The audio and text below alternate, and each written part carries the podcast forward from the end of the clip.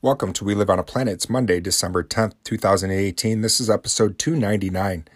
Currently here in the city of Oswego, right on the lake shores of Lake Ontario, it's 31 degrees. Feels like it's 27. Highs are going to be about 32 degrees Fahrenheit. Gentle breeze out of the north at 6 miles per hour. Happy birthday to my oldest daughter, December 10th. It's Bethany's birthday. This time, two years ago, the four of us, my wife, my youngest daughter, Abby, and Bethany, we all went to Disney World, and it was so much fun. Just four adults in Disney. Oh, what a great time. I hadn't been to Disney in quite a few years. Last time I was at Disney, Epcot was still under construction. And the first time we went to Disney World was shortly after the park opened in the early 70s. So it was nice. I got lost in Disney my first time there in the early 70s. I was standing there with my parents and uh, I turned and I thought they were gone, but they were just right next to me. And I remember crying and I was just a little boy crying and I was lost. And all the Disney characters, they brought me to like the jail area and they were all telling me, "Don't worry, you're not lost. You know where you are. Your parents are the one that's lost. We'll find them." I just remember that so well besides Disney, we went to Universal Studios and it was so much fun. I think if we ever did that trip again, we would spend more time in Universal because Universal was just so fun and hip and they have all the Marvel characters going around. Speaking of Marvel, have you checked out? I'm sure you have. Over 250 some odd million, might be more now, have seen the Marvel Endgame trailer, making it the most watched trailer in history.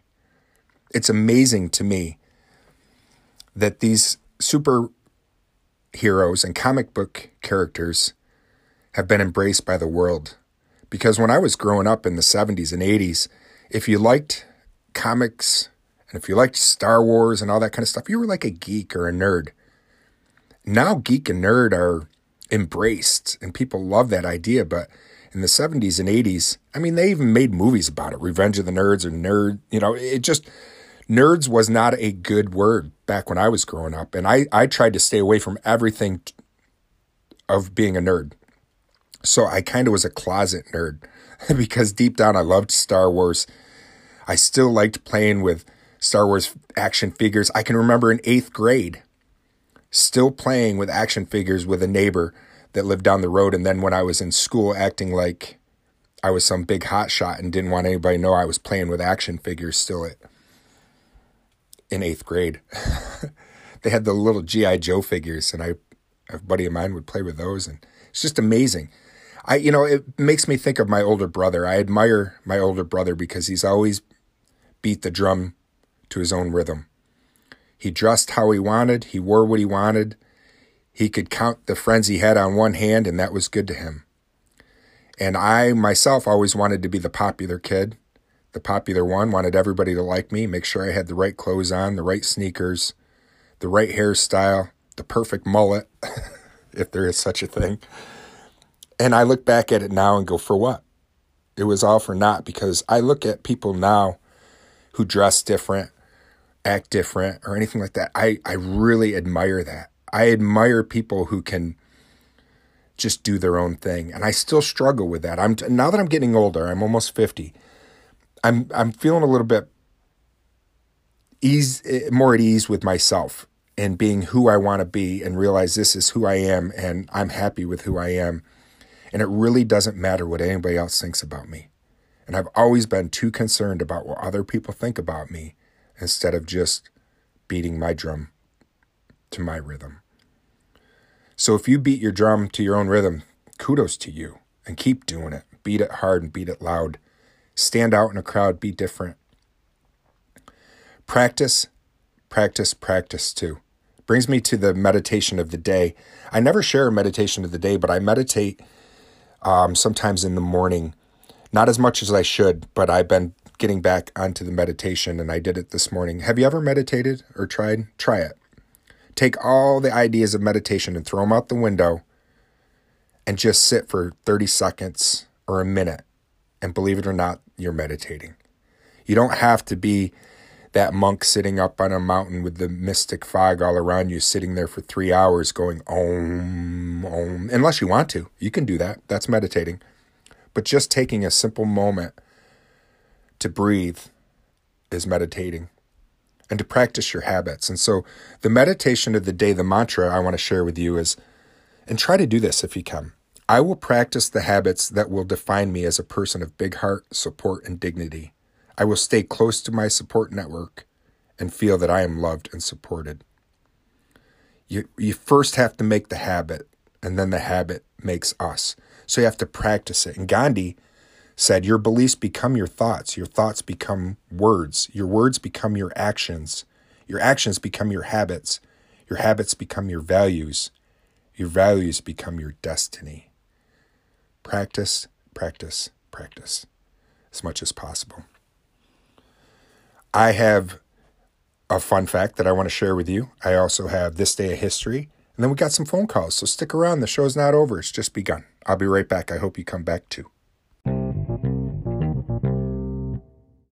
Welcome back. I'm so glad you came back. Are you ready to get a wrinkle on your brain?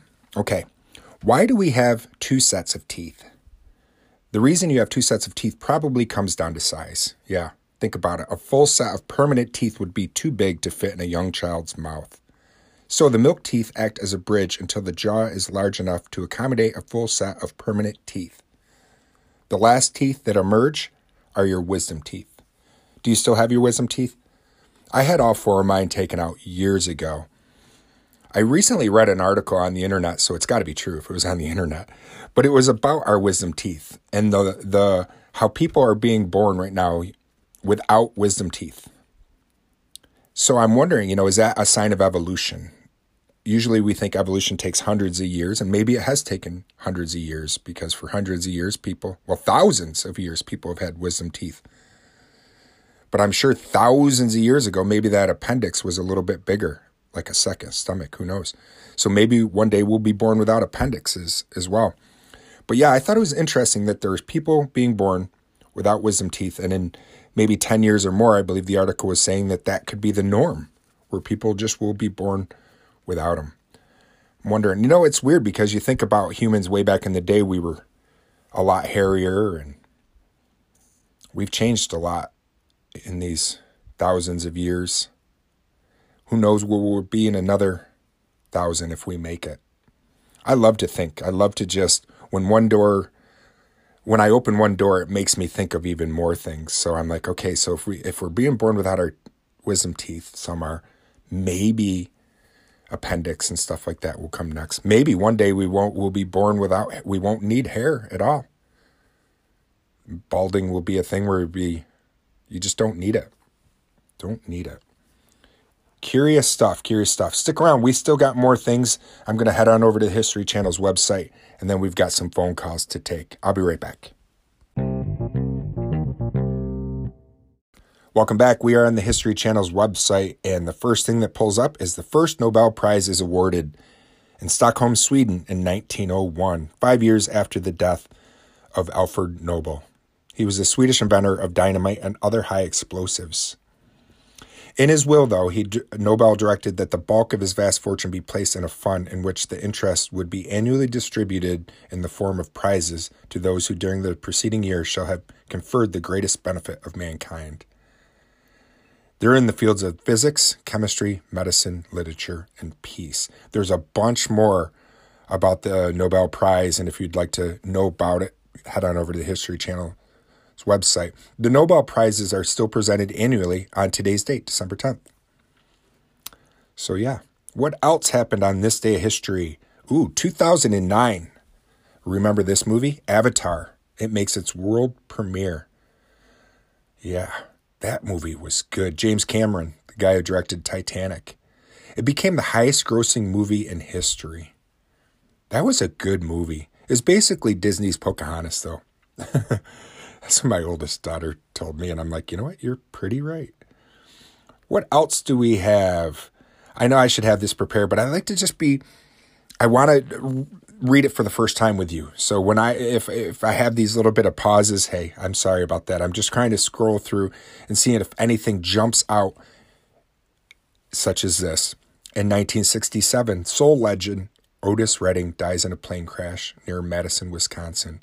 It's sad. Back in the day, a lot of those musicians would fly in these little tiny planes. That's what killed the Big Bopper. And the guys that were uh, part of Lynyrd Skynyrd, just small planes. 1830, Emily, Emily Dickinson is born. Here we go. 1993. Were you alive? I was, and I remember this movie. It wasn't as good as the first one, but on this day in 1993, Wayne's World, Wayne's World, Party Time, it's excellent. Part two comes out. I remember saying it live. That was so popular though when Wayne's World came on. Party on, Wayne. Party on, Garth. Frank Sinatra Jr. endures a frightening ordeal in 1963. Whoa, he was kidnapped in Lake Tahoe, California on December 8th and is allowed to talk to his father briefly. what? Yeah. If you want to, there's more to that. So I, I just gave you the little tiny, uh, what's that? Teaser. A teaser, just a taste, if you'd like to head on over to his History Channel's website, find out more. And the last thing 1915, Ford builds its one millionth car. Holy cow, one millionth car in 1915. There's a lot more you can learn on this day of history over at the History Channel's website. I encourage you to go get a wrinkle on your brain. History Channel, if you're listening, get a hold of me. I'll be your spokesperson. Hey, stick around. Speaking of spokespeople, let's hear from you. Stick around.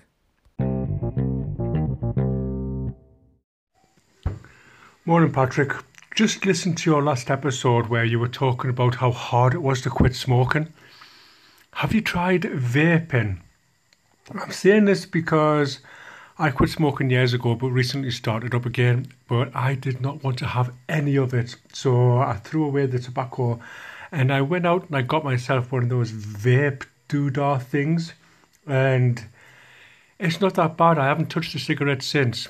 Can't put my vape down, but I haven't touched a cigarette since. Thanks for the phone call. That's I, Jim. And he was talking. My last episode, I said how I've just really been struggling with quitting smoking. And he suggested vaping to me. And so I took his advice. The other day, when I was out of cigarettes, instead of buying cigarettes, I re upped on my vaping supplies because I did vape for a while too, Jim. I quit. I quit smoking for like a year and a half, is my longest I've gone and picked up that nasty habit again. But uh, I did go out and buy a just a gas station vape. It's like the Vuse Vibe. I do have the whole setup though, like with this whole Smok Alien kit or smoke, however you'd like to call it, vape setup. And um, I gave that to my niece, and then my other vape I gave to my oldest daughter. And so I was out of vape pens except for this little gas station one that works perfect for me. It's keeping me from not smoking. It's not the same, but it's a lot better than uh, that tobacco. And eventually, I'm going to quit smoking or quit vaping too because I just I I don't. I, I just can't stand it. I can't stand it. So thanks, Jim. Looks like we have another phone call, and uh, we'll take it when we come back. Thanks, Jim. Take care. Hey, my friend, I just wanted to point you into the direction of a show called Fringe. If you haven't seen it, it's very interesting. It's about fringe science and uh, dual universes. It's pretty cool. There's five seasons of it. If you haven't seen it, you should check it out. I watched it with a former military buddy, and there were different episodes that came on, and he was watching it. And he's like, "Holy shit, the government is actually doing this stuff right now." so that was kind of weird, but um, definitely check that show out if you have not seen it. I don't know if you'll like it, but I think you might. It's pretty interesting. But um, it definitely sucks you in. Anyways, I hope you have a great weekend. Check out that show if you haven't seen it. All right, buddy. We'll talk soon. Okay, I had to just go and do what we do now, right? When we can't remember, we're having brain farts and or senior moments, whatever you want to call them, and you can't think of something, and you know you know it, but you just can't think of it. So you need the help of the internet, right? You search, okay. So I found it. Yes, this reminded me, or almost reminded me, sort of reminded me about Charles Fort and the Fortean Society and what strange things he wrote about. Well, he was pretty much about the first to make a compilation and original real book full of such very odd but but supposedly real, real occurrences that happened here on this planet. Yes, on this planet. and they made the Fortean Society come forth from this ratings and this man's. Welcome back. Oh boy. Tammy and her fringe science and Lisa, the truth is out there, huh? Is there something I need to know about you, Lisa?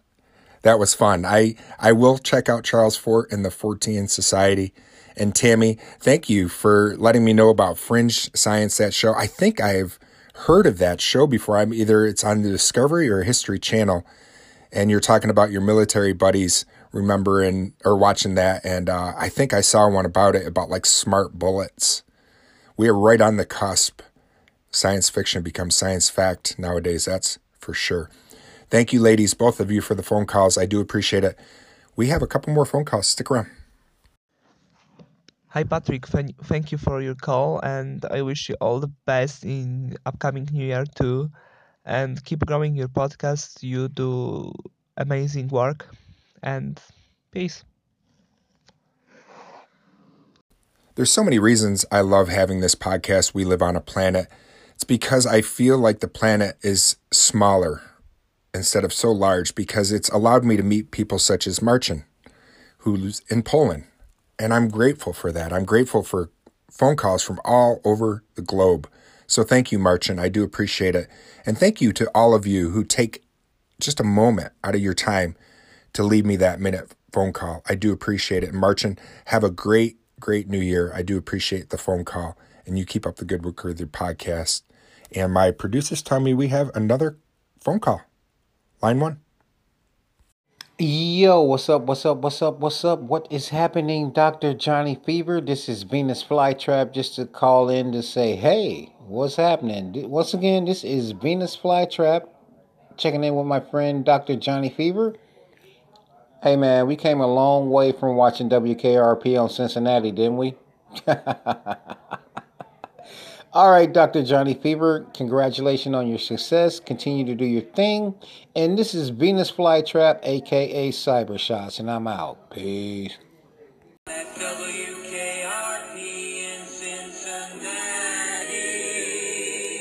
Boy, that brings back memories, doesn't it? Thank you. That is Cyber Shots. And uh, you know, we've been doing this for about a year, him and I, and we we we remember WKRP in Cincinnati and there was Venus Flytrap and Johnny Fever, and it was all about DJs and being on the radio. And a lot of times I wished I was a DJ back in the day, and I can live vicariously through that little fantasy by talking to you and coming out and having We Live on a Planet. So thank you for allowing me to be Johnny Fever to you. I appreciate you guys, and I will talk to you guys real soon. Thanks again for your time. Thanks for the calls. Peace.